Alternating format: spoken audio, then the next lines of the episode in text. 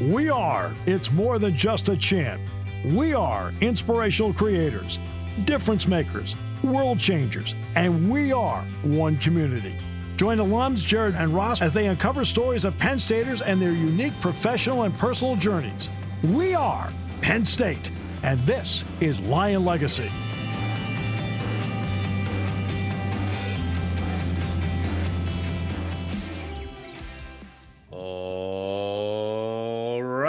Episode number 44 of Lion Legacy, our first of 2023. Happy New Year, my friend. I, remember last year we had the same bit. Like, is it too late to say Happy New Year? We're like almost three weeks into the new I year. know, but hey, let me be the last to wish you a Happy New Year, okay. Jared. Thank you, my friend.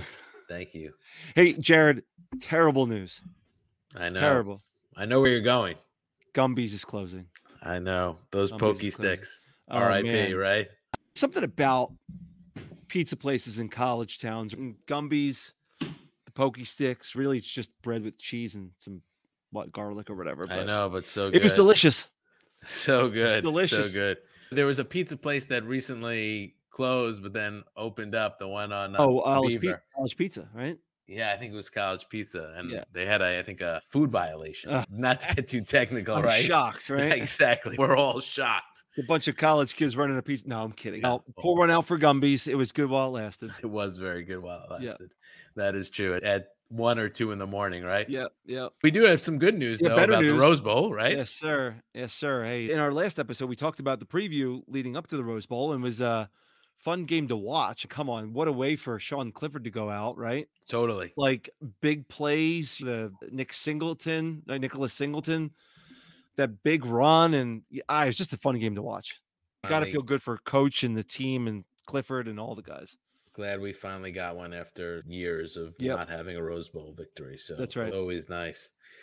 But we're talking today with a guest that was a little bit of a passion of yours growing up. I learned that the other day. I I never yeah. even knew that. Yeah, there's not that much, not that much you don't know about me, Jared. So Jared doesn't always tell me here, but we're gonna lift the hood up from the Lion Legacy. Jared doesn't always tell me when he finds books a guest. Like he just, I'll get an like a invitation in my email that just has the person's name, and I have to go googling these people to find out what because I'm curious. I'm like, what do they do? And so we uh, we spoke with Jeff Barth, and, and so I had to look up Jeff Barth. And by the way, there's multiple Jeff Barths out there. He looked up in his email address, it said like NYDOT. So I'm like, all right, he works for the Department of Transportation. And so it turns out he's like a mapping guy, and we're going to get into his official title. I'm, I'm making it more generic right now. And he majored in geography when he was at Penn State. I'm going to nerd out for a second. I love geography. I just always loved like maps, and it just came very easy to me. When I was in high school, I uh, I came in third place in the county geography bee in like 11th grade, and you know. Make fun That's of me. Make fun of me if you will. But that was different geography, though, as we're going to learn from one this episode. Like the geography you learn in high school is what's the deepest lake in Europe, and how many countries in Europe does the Danube River run through? It's like things like that. And so what Jeff does is drastically different. Still, I'm impressed though that you had Yeah. that, and I, and something we've known each other for 23 years. Yeah. I don't think I ever knew your It- passion yeah, and it- it- interest in geography. It doesn't really do me much good, other than I have a very solid sense of direction. and when I'm at a trivia night and they throw out the random mm. geography questions, I can, can hold my own. But that's about it. I love it. Yeah. I love it. Yeah, and so as we alluded to, Jeff Barth works for the New York State Department of Transportation. So he's the head of the mapping department, which is pretty cool. We learn about what photogrammetry is. That was a new one to that to us, but he oversees the photogrammetry section, land surveys, and CAD. We're going to learn all about, and he's been doing it like his whole career. It's pretty wild. But I mean, there's things that we drive on roads every day and things like that, and there's just so much that goes into the planning and he tells us what he does and what he's involved with and everything with the DOT. I, and it's it gets it gets a little technical, but it's pretty cool. It's uh, definitely a good learning experience. And one other thing, just want to give a shout out to Alexandra Zolan of Professor Katie O'Toole's podcasting class, who suggested Jeff come on the show. And Jeff will actually tell us how he was suggested to uh, to that class, which is a pretty cool story as well. That's right. All right, so Jared, you got to punch in your coordinates here. Get a GPS, get your map rolling, and we're we're gonna go find our way with Jeff Barth. All right, let's welcome Jeff Barth, a 1989 graduate with a degree in geography from the College of Earth and Mineral Sciences. I'll add that he is our first guest from the College of EMS. We're really excited to have Jeff on. Jeff is the Director of Design, Mapping, and Automation Bureau for the New York State Department of Transportation, where he oversees the photogrammetry, land survey, and CAD sections, which we will certainly learn about and more. Great to have you on Lion Legacy, Jeff. Nice to be here with you. Hey, Jeff, nice to meet you. We've had many guests where we have at least maybe a little bit of knowledge of the career, what it entails. We've spoken with producers, architects, meteorologists, but now we're speaking with you. You're a director of design mapping and automation bureau at the New York State Department of Transportation, a career that I will say Jared and I probably know very little about. I imagine that many of the listeners like us are wondering what is your job all about? And then also, if you give us that overview, run us through your career path real quick. Give us like a, the bullet points on your resume. Sure. Yeah. First and foremost, I consider myself to be a photogrammetrist. And it's funny because when you tell people, oh, I'm a photogrammetrist, they're always like, a photo what? What do you do? I was about to say, you got to give us what that means. Yeah, but photogrammetrist is someone who makes maps from aerial photos.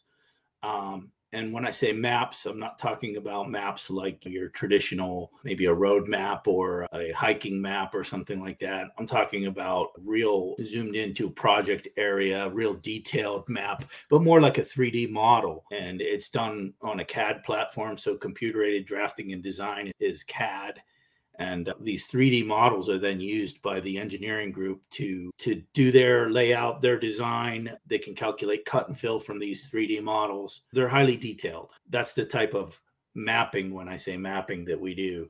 And it's usually done from aerial photos taken from about 1500 feet in the air and they're usually accurately to within like two tenths of a foot. Pretty good accuracy for that high altitude of photography. And when you say, just want to understand, when you say they're taken for 1500 feet, is that like drone, helicopter, plane? Yeah, that's a real good question. Most of our photography is fixed wing aircraft. And the reason for that is because there's a lot less restriction on that.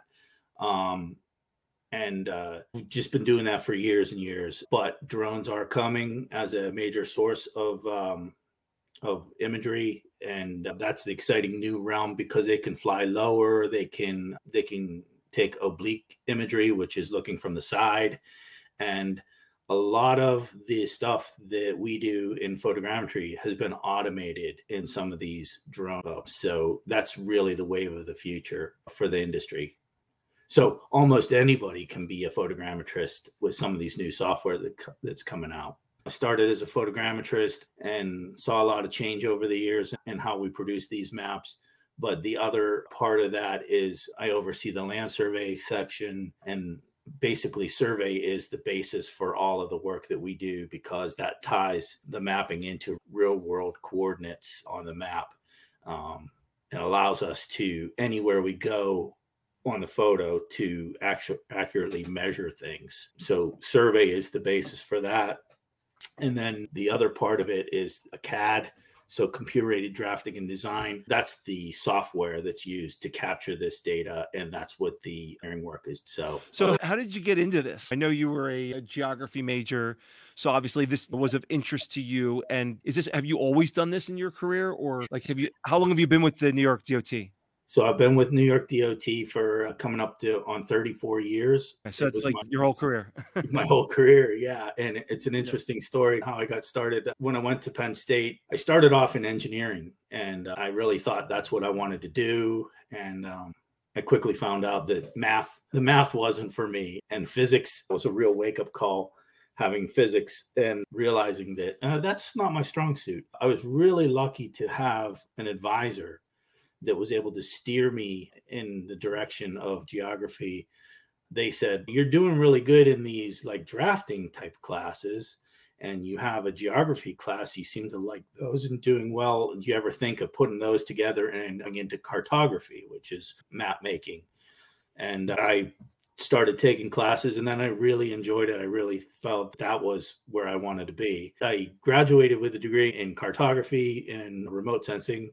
Then, when I went to the New York State Department of Transportation, it was really interesting because shortly after I graduated, Dr. MacEachren, who worked in the cartography group there, he's a uh, professor, he got hold of me and said that there was an opening at New York State DOT.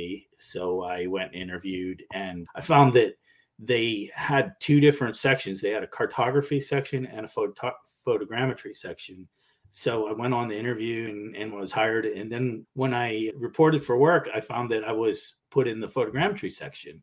Hmm. And I was kind of disappointed at first because I was like, well, I really don't know a lot about photogrammetry. It was really just a small piece of our remote sensing curriculum. But I felt if they were willing to teach me, it's some another marketable skill that I can learn and I'll never lose my cartography skills. So uh, I went for it and ended up being there for 34 years. I just want to actually go back. Maybe I'm a little bit slow on the uptake. So you said you're creating the photogrammetry and then that's being utilized for engineers. Eh, the, what, what are the engineers are they doing? Because I know you're in Department of Transportation. So is it for like new roads to be created? Yeah. Is it okay?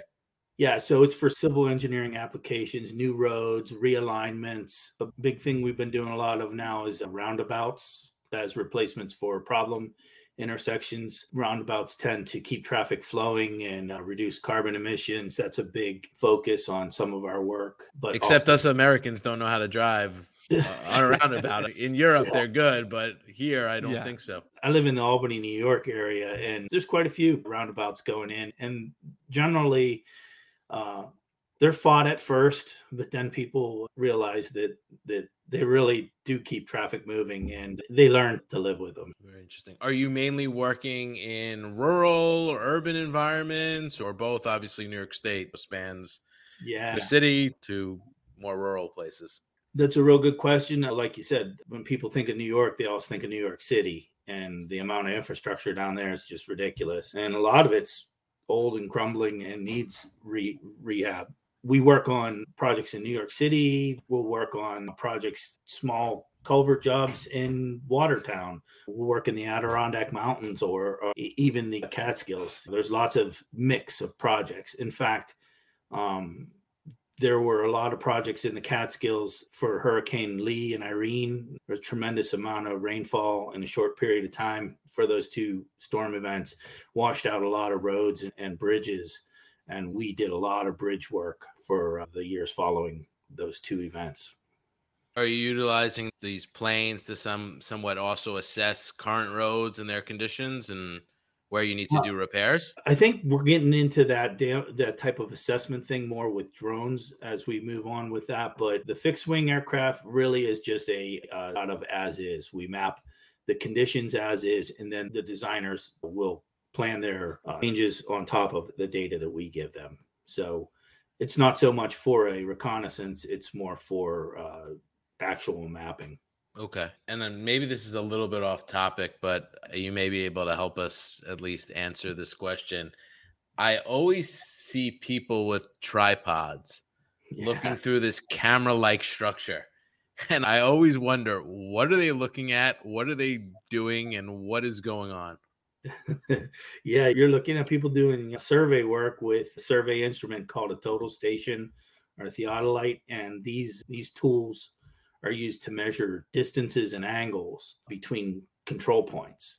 And uh, they're the basis for setting control that then our work is based off of. They'll use those type of instruments to collect information. They can be coordinate information. They can be elevations for features like top of curb, bottom curb, catch basin corners, things like that. But they can also be control points. So if you've ever been driving down the road like a white painted X on the side of the road and you wonder what that is, that's an aerial target that we use for photogrammetry.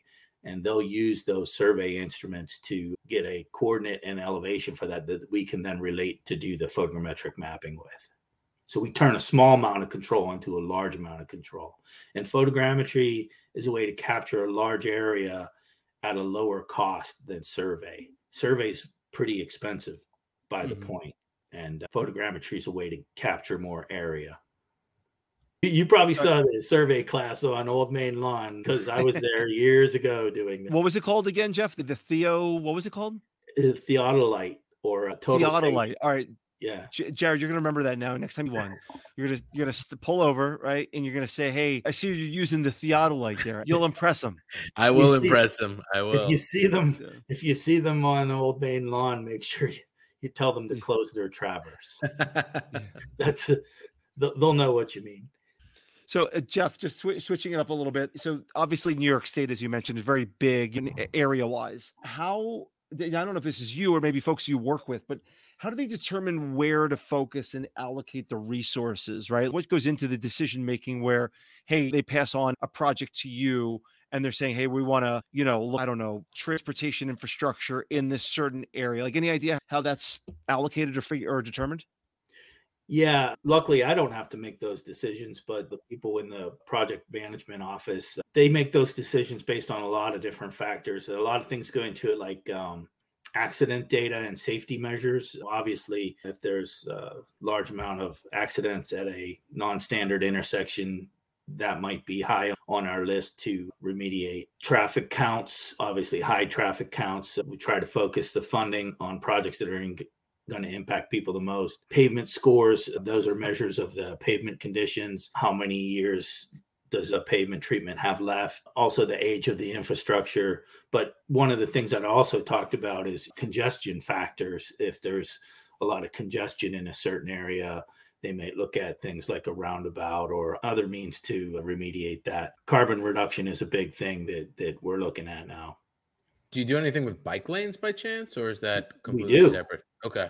We really do. In fact, most of our projects are involve multimodal pieces where there's not only for cars but bike, pedestrian, and uh, sometimes sometimes there's even rail involved. But most of the time, bike and pedestrian upgrades are involved in pretty much all our projects now. It's it's an ideal code with streets, and we're highly invested in that. So, uh, Jeff, this, further to that, like, what's the, I guess, the output of your work, right? Like we talked about, you're working with the photogrammetry. Is Yep. there like a, my my words are probably not going to be the right ones, but is there like a portfolio of pictures that you're handing off to like the civil engineering department, and you're saying, hey, we took the pictures, we mapped all this out for your project. What does that output look like from you and your team? Yeah, that's another good question. There's three main pieces to it. There's what I call 2D mapping, which is basically a CAD file that shows all the different features as if you're looking straight down. So you'll see features like obviously the edge of the roadway, things like that. But also you'll see details as small as guy wires off of utility poles. So we try to capture all that stuff so that uh, the designers know if property needs to be taken or utilities need to be moved, what's involved there. So that's the 2D component. The 3D component, um, that's evolving right now. We used to call it a digital terrain model, but now it's being built into the same file as what's called a terrain. And that's a 3D representation of the ground. You probably have seen a contour map before uh, that shows lines of elevation, lots of times for hiking, things like that. That's what we were using when I first started, were contours. But we've evolved to this digital terrain model and now terrains. So that's a second piece of it. And then the third piece of it, you were talking about photos. We don't give them the individual photos because the photos have distortion in them. The distortion is from what's it's called relief displacement or terrain height. Obviously, something in a valley uh, has a different scale than something at the top of the mountain, which is right next to it. There's a, a different distance to the plane. These distortions are removed in a process called orthophoto generation. So we'll give them a big mosaic photo that covers their ento- entire pro- project area, and it's called an orthomosaic. And these displacements and uh, distortions are removed in that process so that the line work overlaps exactly on that photo. So they can use that photo as a backdrop to their engineering work. And you'll see that in that in Google Maps, Google Earth, ortho images. So Cool. that the line work le- lines up. Yep. There you go. Jared, But did you ever do think that all this went involved? I, was yeah, involved? I mean, even when he said before the utility lines, I was like, boom, yeah, of course you got to think Yeah. about that. But I was not Sure. not there. Yeah. That's right. But when you look back on your career, you've got 30 some odd years with the New York DOT. Is there a particular project that stands out as being, I don't know, most interesting? What would you say was uh, one of the highlights of something that you've worked on? Yeah, there there's so many of them, but I don't know. When I look back and something that was challenging to me um, was created the creation of a system called PMI, the Photo Mapping Index, and it's basically a based on geographic information system. That's a curriculum that's taught in the geography department. But when I was there, it was really just getting off the ground. And what it is, it's a method to link um, computerized maps with databases so that you can click on an object in a map and get a whole bunch of information about the about the object that you just clicked on they're called attributes so this gis was evolving when i was there but it wasn't mature it was just coming up, coming about when i got to the new york state department of transportation they were tracking their projects um, on paper. It was paper maps and like a catalog with stickers on it showing where we had photo coverage. There was three different, four different units in in the photogrammetry section, and they all had their own database. I worked with another Penn Stater named Scott Rubright to combine these different databases, and then we linked them to the maps in this thing called PMI, and we created the first web-based GIS application at New York DOT. And when you think about Google Maps and Google Earth and stuff like that, these web based map applications are just everywhere. But back then they weren't. And in order to make that happen, we had to first combine those databases, figure that stuff out, figure out what people would want to get when they click on this, what kind of information we have to share with our customers, and then also uh, find a way to serve it up on the web on our intradot. So we have an internal website and we shared it on there. So all that was just coming about and we had to learn how to start our own web server to to do this because we didn't even have an internal web server at the time. It was really a challenging project and I talk about working with another Penn Stater on that, but I was one of the first Penn Staters to come to New York DOT and uh after that a few others came it was a big Wisconsin foothold. In terms of the geography departments, Wisconsin and Penn State were like always number one and number two battling it out. And uh, the, the people that hired me were all Wisconsin people. It's interesting to bring some Penn State mentality there. I love it. You got a little rivalry going in the department, maybe, and then also uh, on the football field too, which is always That's fun. right. Uh, question because you mentioned Google Maps. Is there any communication coordination with you and Google Maps, knowing that you guys are pretty much the, I would imagine, the official source of mapping within the state of New York? Um, no, there's really no affili- affiliation with Google or anything like that, but we do work for the GIS program office within New York State, and they are the ones who create these ortho images. And we kind of work for them as a quality assurance, almost a vendor or I don't know, like a freelance uh, group that checks their work. And we do that because we have the equipment to do it and we make our own. So we know what goes into that process. But in the past, those images were used by Google, but now Google makes their own. I got to tell you, six months ago, I was driving not far from my house and I saw the Google Earth car and I was so excited because I felt like it was just like this fictitious thing, right? And I was just driving down like any other car, but it, it says Google Earth on it. It's like a little sedan, like nothing, you know, it's not like a truck or anything. I was like, oh my God, look at that. And it's got so what the three the 360 cameras, right? Yeah, it's got this big camera on the roof. It's Yeah. pretty wild. I've seen it as well. Very interesting. I, I gotta ask, outside of New York State, Jeff, if someone came to you and said you could be granted the opportunity to map one place in this world, wh- where would you choose and why? That's really interesting. We have projects all over the place, and that's one really unique part of my job is I get to see so many places throughout New York State without actually having to go there. We had the Twin Towers, Niagara Falls, you name it. We have images of it as long as it's in near a transportation corridor, really. But I don't think I would really think of it in terms of mapping one place, but maybe I would turn that question around and say, if I had a chance to map it with one technology, what would that be? And I think at that point, I, I, would like to to do more with drones. I know you asked about it before. We're just getting into it, but I think that's a technology of the future that's going to allow us to do more. But New York State's been late to the party on that, and part of that is because we're we're risk averse. There were FAA regulations about flight over the public. And in order to do a lot of what we do, we have to fly over the roads with people driving on them. And that's another reason fixed wing, because as long as they're operating above a certain altitude, there's no limitations on that. I think I would like to do more with drone imagery. Just one other thing on the technology, because we do have a great partnership with the Daily Collegian. And every episode, a, a student asks a question, and this time we got Owen Kennel, and I think you may have touched on it because Owen Kennel wanted to know about technology changes since you graduated in 1989. Changed just a little bit, right?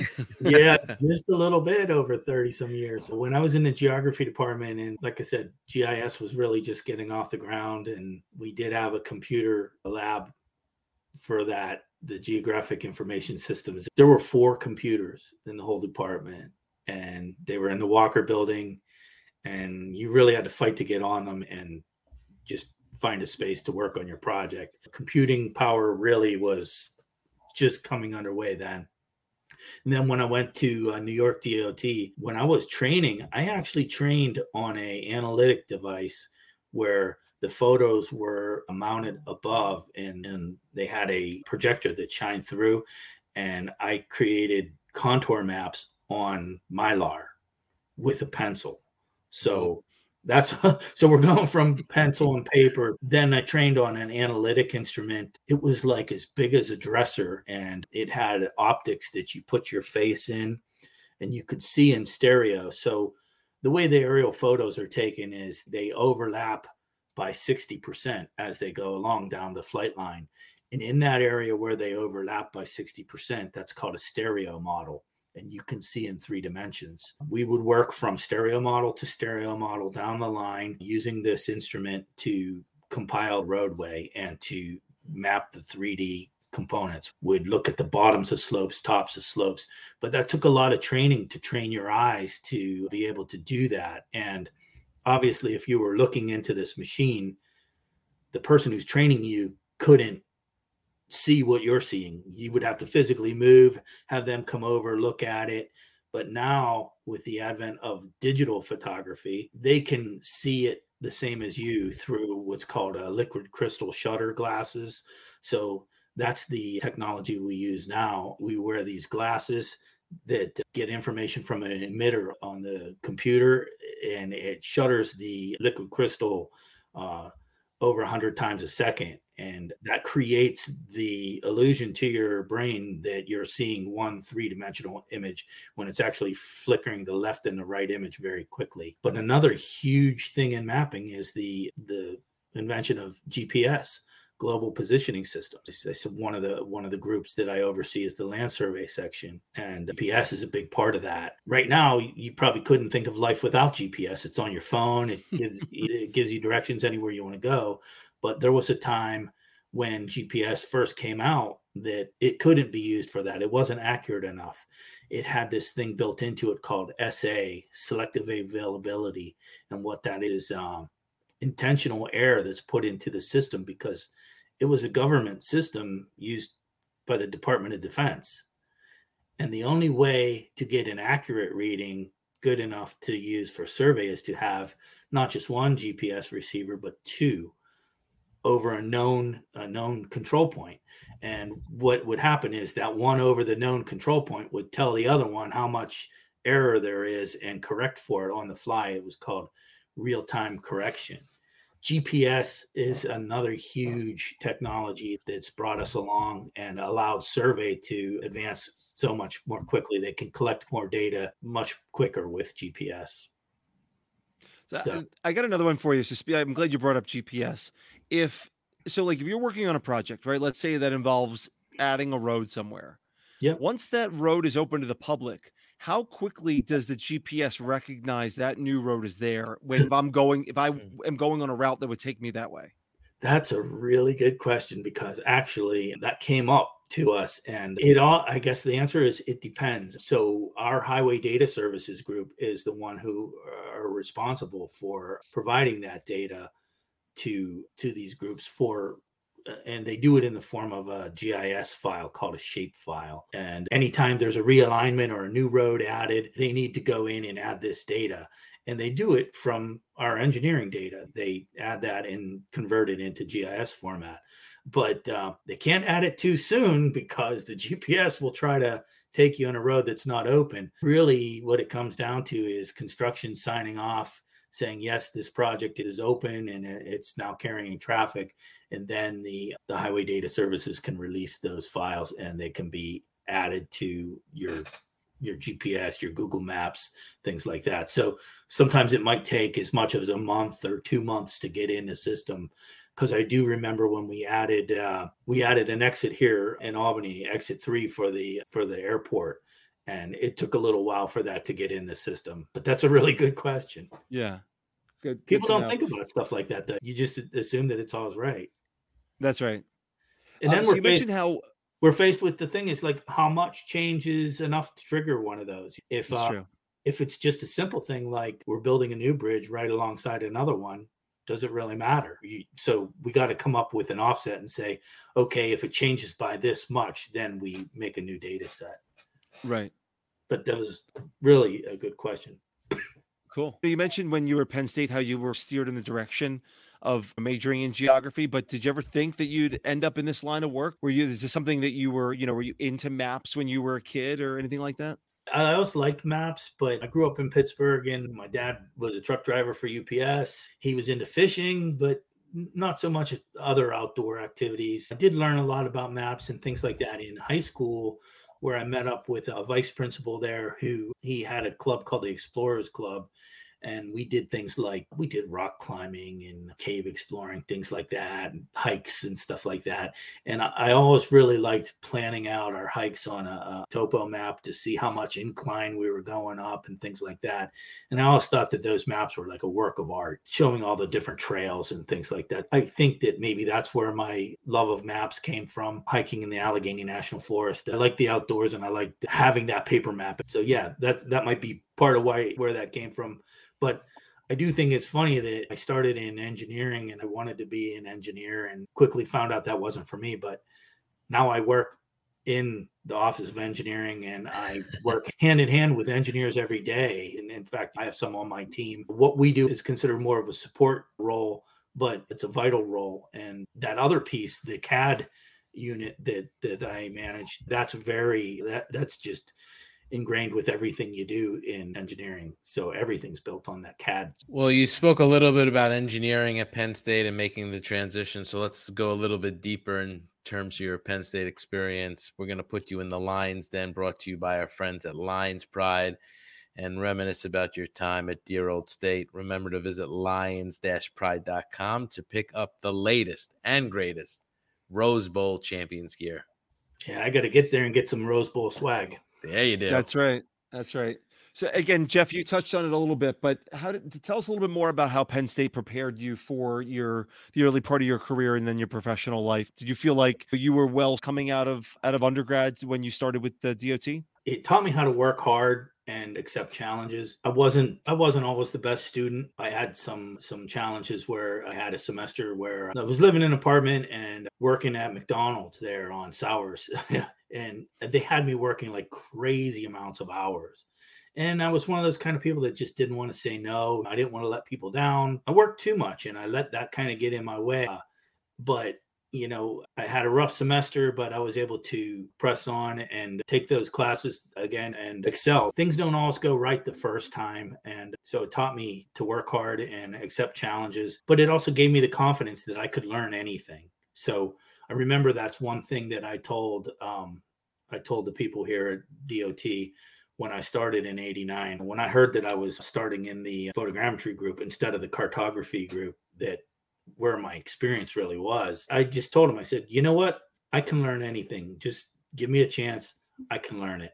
And I think Penn State gave me that uh, that confidence. The other thing that I learned was that classwork doesn't always directly apply to what you're going to do. A lot of the geography curriculum was about human geography and things like that that although they're important parts of it of the the field they really didn't apply to my work in engineering toughest question of the podcast favorite penn state memory there's so many of them but uh, i'd have to say my favorite penn state memory is my most recent penn state memory it was the just the feeling of pride that i had the overwhelming pride that i had uh, hearing my daughter's name announced during graduation at the Schreyer's Honor College. Wow! Congratulations! Uh, last year. Congratulations! Yeah, yeah. and hearing um, President Barron talk about the small number of students that excel to that level and what it takes to be a Schreyer's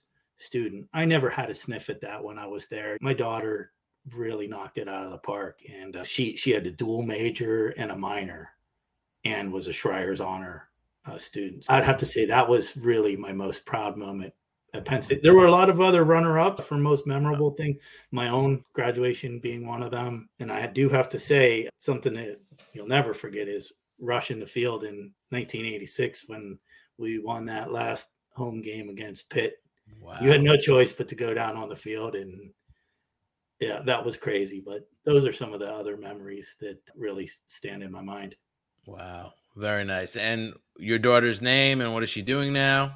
Yeah, Jessica Barth. She's figuring out what she's going to do for applying to some grad school right now. She had a degree in biobehavioral health and philosophy with a minor in bioethics. Wow. Hmm. So, Good for her. Congratulations. Yeah. And, and b- before we started recording, you were telling us because we have this partnership with a podcasting class at Penn State that your daughter's roommate, right? If I if I got this yeah. right, was in the podcasting class, and I guess she went back to her apartment and was talking, and your name was the name that she put forward for the podcasting class, right? We were hanging out at their apartment after a game, having a little party there and talking, and she was asking me about what I do. And then later on, she asked me if it'd be okay to put my name in. I was like, yeah, sure, I'll send you what I do. I didn't ever expect to be called, but I think it was funny. And here we yeah. are. Here yeah. we are. When we saw, we are like, wow, this is such an, a unique and interesting career. We have to have you on. So I'm glad you made the time. I'm glad I'm the first from Earth and Mineral Sciences. That's need to represent. Definitely. Yeah. That's right.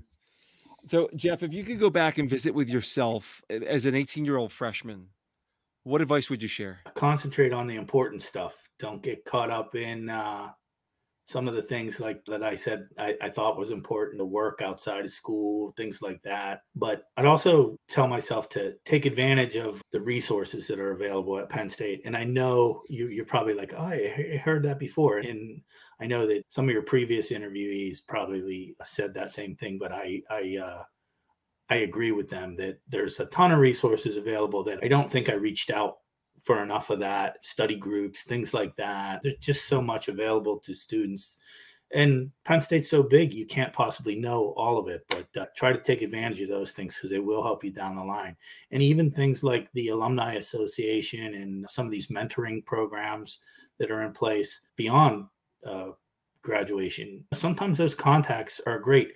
They can break the ice for you. And if I needed to talk to somebody else at a mapping company and I knew they were a Penn State, or at least I know I have something in common, it's a way to break the ice. I'd tell them to take advantage of those resources.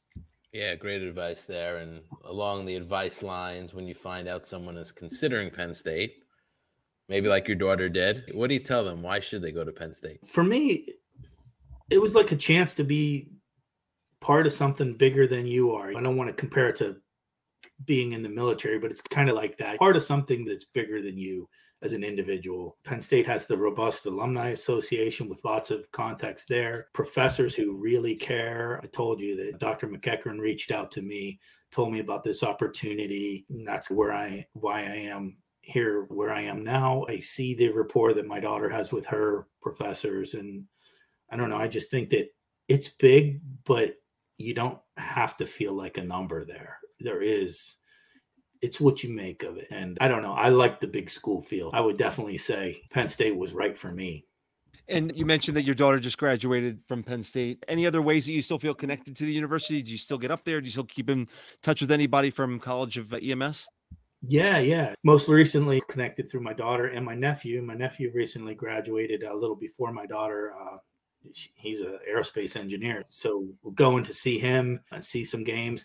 But also through my uh, my old roommates, uh, we get together for games every once in a while on tailgates, maybe every couple years. I really met a good group of people, starting at the Beaver campus. That's one of those other examples of maybe things don't go your way, but sometimes it works out for the best. At first, I wanted to start at main campus. I didn't want to go to a branch campus. And I was accepted into the Beaver campus. And my mom said, Oh, that's probably good. You'll make friends anywhere. And the friendships that I made at that Beaver campus carried through, and they became roommates of mine up in state college and even through this to this day it's one of those things where you don't think it's right for you at first but it ends up being a good thing in the end. So I stay connected through them, but also try to stay connected through the Alumni Association. I was part of a local chapter here in Albany.